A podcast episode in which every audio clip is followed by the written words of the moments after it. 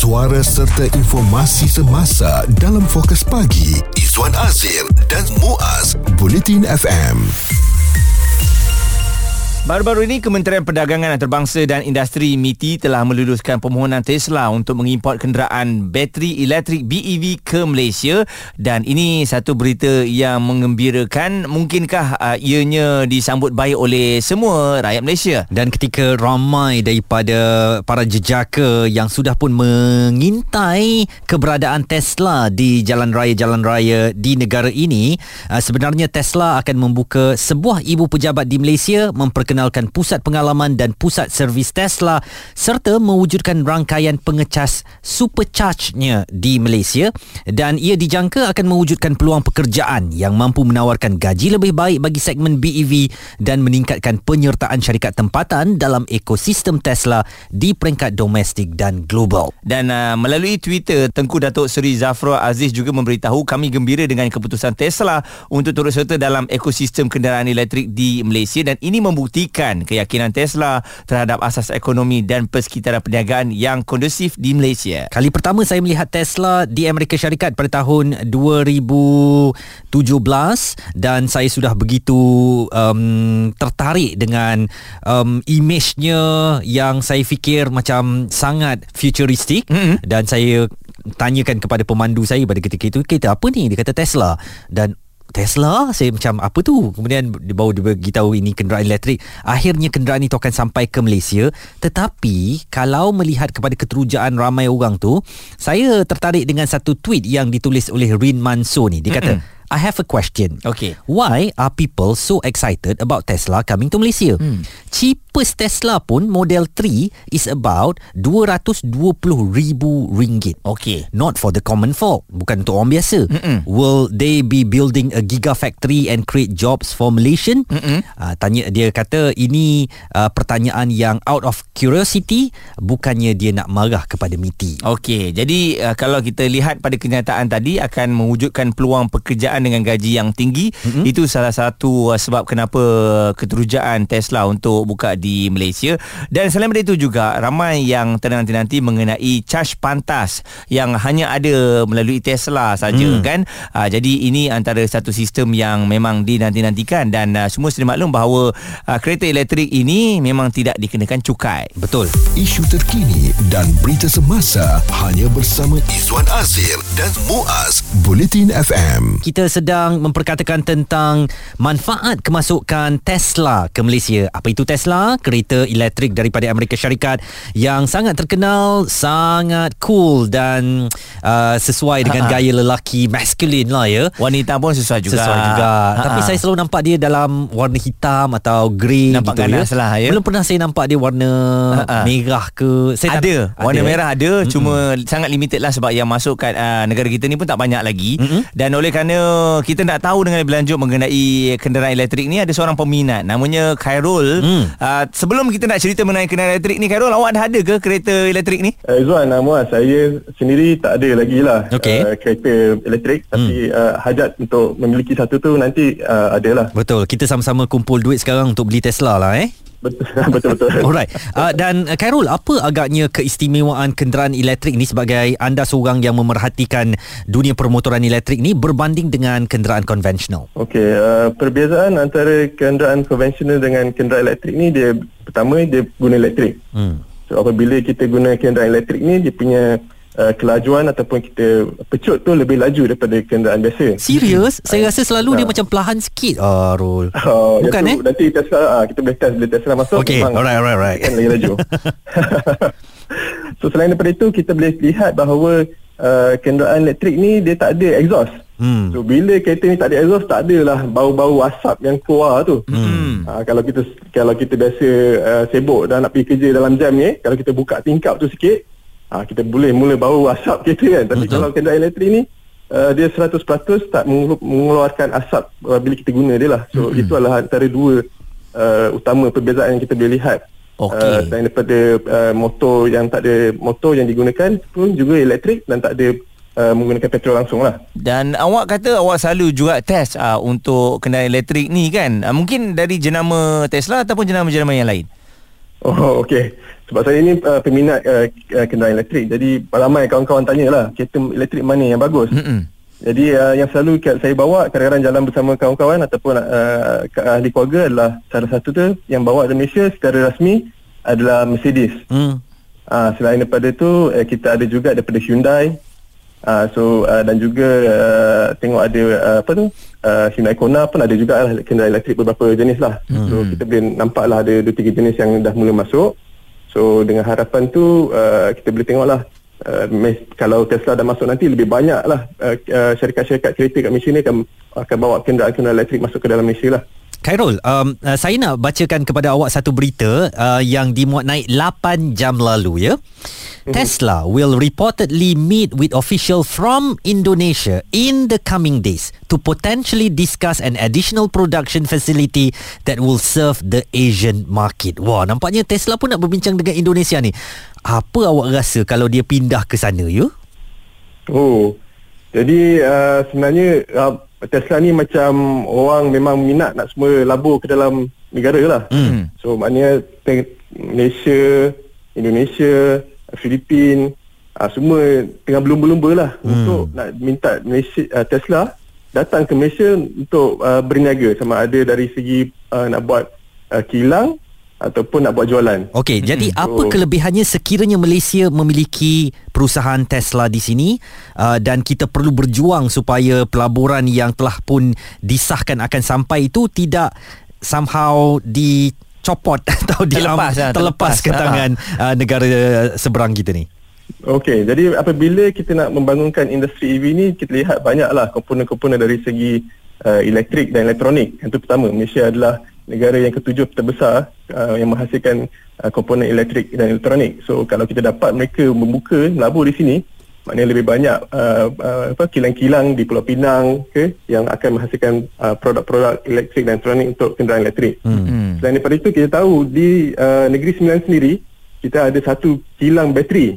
Uh, di uh, di Negeri Sembilan hmm. Samsung SDI ada kilang bateri dan dia sedang membesarkan. So terlihat banyak banyak pelaburan akan masuk ke dalam negara uh, seperti elektrik dan elektronik, bateri uh, untuk uh, pembuatan. Hmm. Tapi bukan itu saja dari segi perkhidmatan untuk negara nanti kita lihat akan banyak lebih banyak kedai servis untuk kereta elektrik, hmm. uh, kedai jualan. So uh, ini memerlukan banyak-banyak uh, tenaga kerja, hmm. kepakaran lah hmm. khusus untuk uh, sektor uh, kenderaan elektrik sendiri. Itu so, peluang yang kita nampak lah eh. Ah betul betul. Dan uh, juga mungkin um, awak rasa kalau kenderaan Tesla ni Khairul, apakah dia sesuai untuk pemanduan seorang atau bersama penumpang seorang atau sesuai untuk seisi keluarga kerana dia menggunakan kuasa bateri? Untuk uh, para pengguna uh, Tesla sendiri, kerana dia mempunyai uh, saiz bateri yang besar dan kecekapan tenaga yang tinggi. Hmm. Jadi kita melihat di situ uh, terdapat uh, pemilik-pemilik kenderaan Tesla sekarang dia merata pergi hmm. daripada dia duduk di KL dia pergi kerja di Johor dia bawa kereta dia balik kampung ke Kuantan dia bawa hmm. kereta elektrik maknanya dia pergi bercuti ke Langkawi sekali pun dia pun boleh bawa kereta elektrik tersebut jadi kita lihat uh, kenderaan elektrik ni boleh dipakai uh, dengan sokongan uh, apa tu bantuan pengecasan di sepanjang jalan raya hmm. sekarang kita lihat lebih kurang sekarang ni ada lebih kurang 900 uh, tempat-tempat pengecasan dalam Malaysia. Hmm. Yeah. Uh, so dengan lebih banyak kita, kita kata stesen nak nak isi untuk elektrik kereta lah. Hmm. Uh, hmm. lagi banyak mana lagi mudah orang untuk pakai lah. Hmm. Tapi sekarang ni memang dah ada orang pakai berjalan serata di di Malaysia ni lah. Fokus pagi Izwan Azir dan Muaz komited memberikan anda berita dan info terkini Bulletin FM. Kita apabila memandu ni kan Sambil dengarkan kami Kita tengok kereta kiri kanan ni Kita duduk tengok Ni kereta elektrik ke Kereta biasa ke? Kalau kereta elektrik tu nampak Dia punya um, Dari segi bentuknya memang obvious lah. Sebab memang Tak ada corong belakang keluar asap tu Ha-ha. kan. Jadi dia memang nampak Kereta-kereta biasa pun ada juga Tak ada corong Dia menyuruh kat belakang. Oh ada eh? Macam tu? Okey. Uh, Dan kita nak bersama Seorang yang memang Tak asing lagi dalam dunia otomotif ni Pengarang urusan laman kereta.my Hezri Samsuri. Hezri Saya nak tarik um, Satu artikel artikel ni untuk perhatian awak di techwireasia.com dia tulis tajuk dia dia tulis as Tesla gets the green light in Malaysia is the country ready for it. Jadi persoalan daripada artikel ni saya nak panjangkan kepada awak, apakah negara kita bersedia untuk teknologi hijau kenderaan elektrik termasuk Tesla di Malaysia? Saya rasa writer dia kena check balik tu sebab hmm. kalau kita cerita tentang EV ya, kita yang antar kita ialah negara pertama dalam ASEAN ni sebenarnya yang dah mulakan bergerak ke EV lebih daripada 6 tahun dulu. Hmm. Saya pasti uh, anda semua pernah tengok charger dekat Petronas kan? Betul. Ah, negara lain mana ada zaman tu kita yang dah start. Hmm. so zaman tu about uh, lebih kurang 6 7 tahun dulu Green Tank dah bawa masuk dah uh, kereta-kereta Renault Zoe and then ada beberapa Tesla juga dia bawa masuk hmm. untuk memulakan uh, era EV.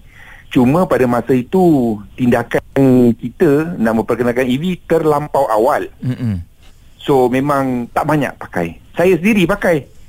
Saya pakai Renault Zoe. Mm, saya okay. pakai kereta elektrik selama 4 tahun. Mm. Ha Masih ha, lagi so, sampai sekarang Azri?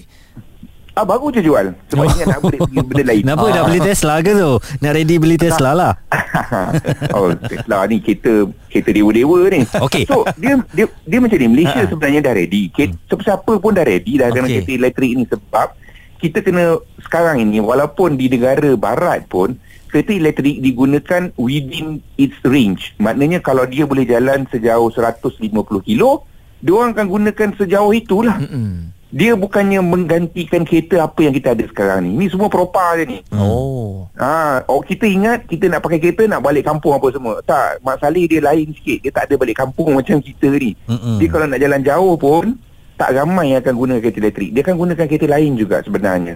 So dia lebih kepada kereta urban. So mm. kalau dalam bandar sebenarnya dalam sehari kalau kita tengok sendirilah pergerakan kita memang tak sampai pun 200 kilo 150 kilo ni okay. so, kalau kereta elektrik ni kita gunakan within its range memang tak ada masalah langsung jadi kalau awak katakan tadi Hezri Tesla ni untuk hmm. orang ada-ada dewa-dewa sahaja dengan harganya hmm. katanya Tesla 3 pun 220 ribu ringgit um, dan hmm. ianya harga uh, ianya hanya untuk kegunaan di bandar sahaja apakah hmm. anda rasa memang kemasukan Tesla ke Malaysia ni hanya untuk serve kepada golongan T20 hmm. atau yang sewaktu dengannya sahaja Okey, ini satu benda yang menarik juga. Kena faham, semua teknologi bukan setakat kereta elektrik akan bermula dengan golongan-golongan dewa lah. Hmm. Contohnya ialah handphone ataupun TV LCD. Pada awalnya bukan semua orang boleh pakai, tak mampu kita. Hmm. Betul tak? Hmm. Sama dengan kereta elektrik sebab dia adalah satu teknologi baru. So the first adopter memang akan jadi orang yang daripada golongan mereka-mereka yang bangsawan. Hmm. Itu memang normal. So bila dah ramai pakai, teknologi itu semakin mampu milik ah, baru semua orang nak pakai lah mm-hmm. so kereta elektrik ni walaupun dah lama wujud dalam dunia teknologi bateri ni lembab so dia masih lagi mahal dia masih lagi belum perfect so sekarang ni siapa yang membeli sebenarnya dia dah bosan dengan kereta-kereta mewah sekarang mm-hmm. so dia nak cari satu mainan baru mm. so inilah mainan baru dia orang mm. okay. ah, so memang memang normal lah tu dan Tesla ialah kira the granddaddy of all lah. Ah. Yang paling orang nak lah kalau nak EV ni. Okey, jadi uh, kalau kita lihat Malaysia pun bersaing dengan Indonesia dan Thailand untuk merebut peluang sebagai lokasi hak pengeluaran serantau pertama jenama uh, Tesla ni. Jadi pandangan Hazri bagaimana? Adakah ia berita baik uh, untuk negara kita?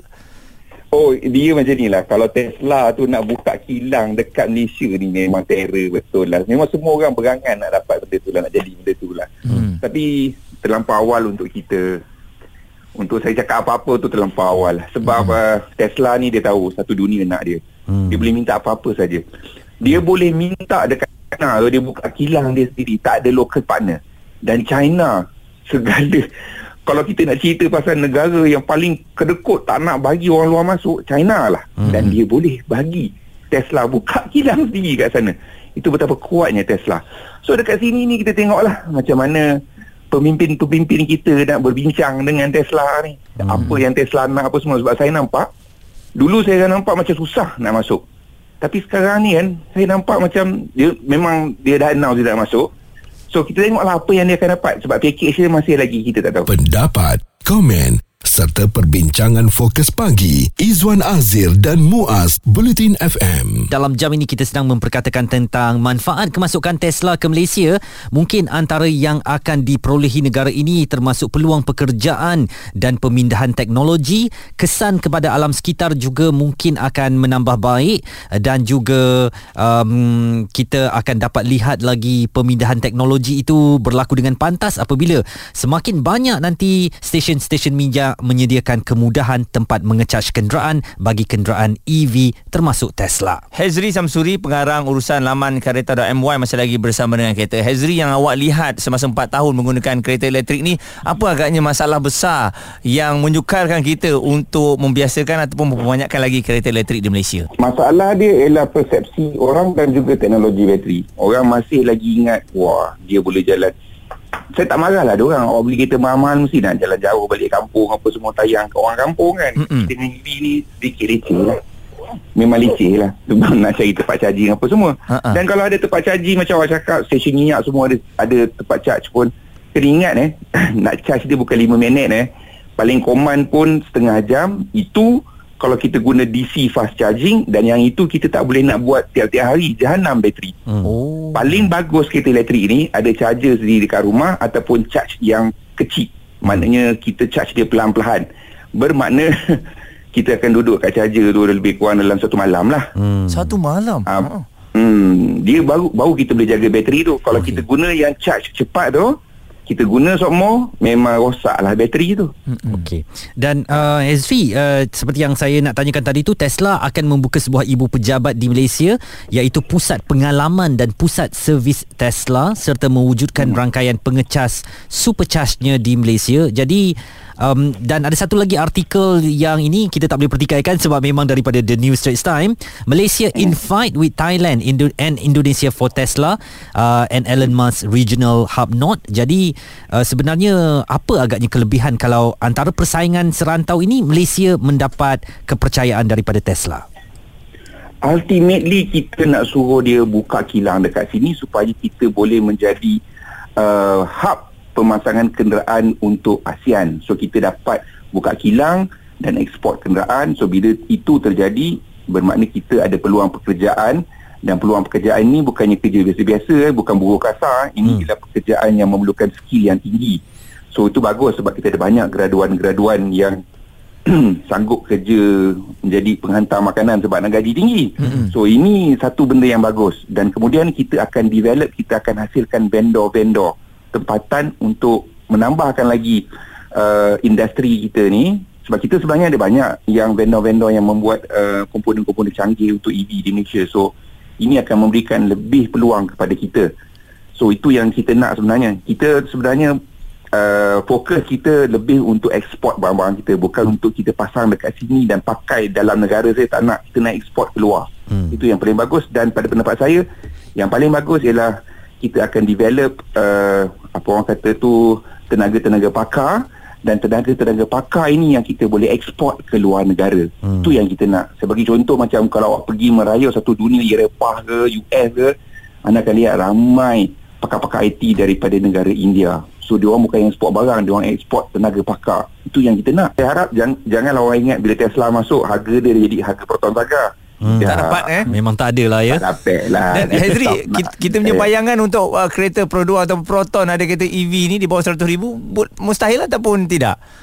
Oh Saya memang tahu For sure Pro 2 tengah develop. Wow For Yang sure Proton, ya tu.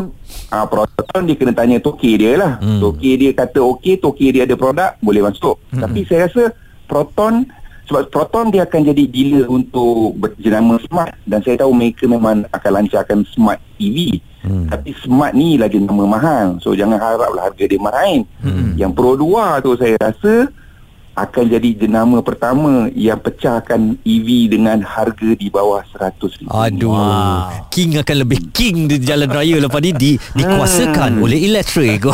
yeah, betul. Hazri Samsuri, uh, pakar permotoran daripada laman kereta.my dan saya nak terjemahkan tadi beritanya Malaysia kini bersaing dengan Indonesia dan Thailand sebagai hub pengeluaran serantau pertama gergasi kereta elektrik terkemuka di dunia Tesla selepas selepas pengumuman pembukaan pejabatnya di negara ini dan penganalisis MIDF Research, Hafiz Hazri berkata Tesla mungkin akan memberi tumpuan terutamanya pada ujian pasaran dan pembangunan rangkaian pengecasan EV pada dua tahun ini sebelum membuat keputusan mengenai pilihan hub uh, di rantau ASEAN ini. Suara serta informasi semasa dalam fokus pagi Izwan Azir dan Muaz Bulletin FM keterujaan anda untuk Tesla yang bakal buka ibu pejabat di Malaysia uh, disambut baik ya mungkin dari segi pelaburan ianya sesuatu yang memberangsangkan dan dari segi mungkin tenaga kerja peluang-peluang pekerjaan yang akan ada memberikan kita peluang terutamanya mereka yang berkemahiran tinggi ni Zuan uh-huh. eh, untuk bekerja di pejabat Tesla kalau dibuka di sini jadi kemasukan pelaburan Tesla dan Amazon Web Services ke Malaysia dijangka merancangkan perkembangan ekonomi negara selain membuka peluang ekonomi baru kepada perusahaan mikro, kecil dan sederhana tempatan.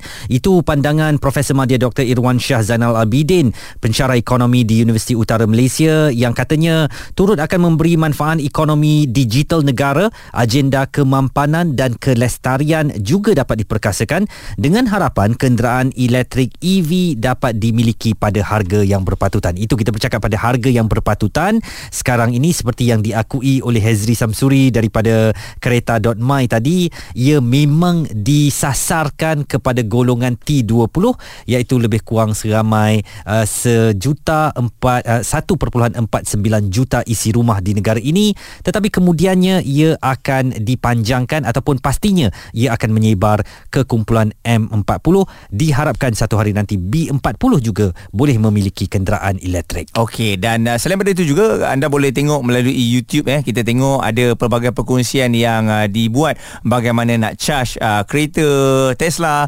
bagaimana perjalanannya harus dirancang. Uh, saya rasa salah satu perkara yang kita ni dah biasa bawa kereta-kereta konvensional ni, mm-hmm. kita naik kita start, kita tak rancang pun. Kita pergi je mana kita nak pergi, minyak habis, kita boleh terus isi. Tapi dalam uh, kereta elektronik ni ataupun elektrik ni, anda kena rancang sebab dia dah ada berapa persen baterinya seperti dalam uh, telefon anda mm. dan berapa jauh perjalanan juga anda kena plan sebab sesebuah kereta itu perjalanannya bergantung kepada uh, model model kereta tu eh. Zuan dia tak sama dia tak pukul rata. Yang kereta ni semua 300 uh, km tidak. Betul. ada setengah kereta hanya 200 km saja. Jadi jom kita dengarkan pandangan uh, serta pengalaman Fazli Halim uh, beliau pengguna kereta Tesla dan seorang YouTuber yang giat mempromosikan uh, Tesla 3 kepunyaan beliau.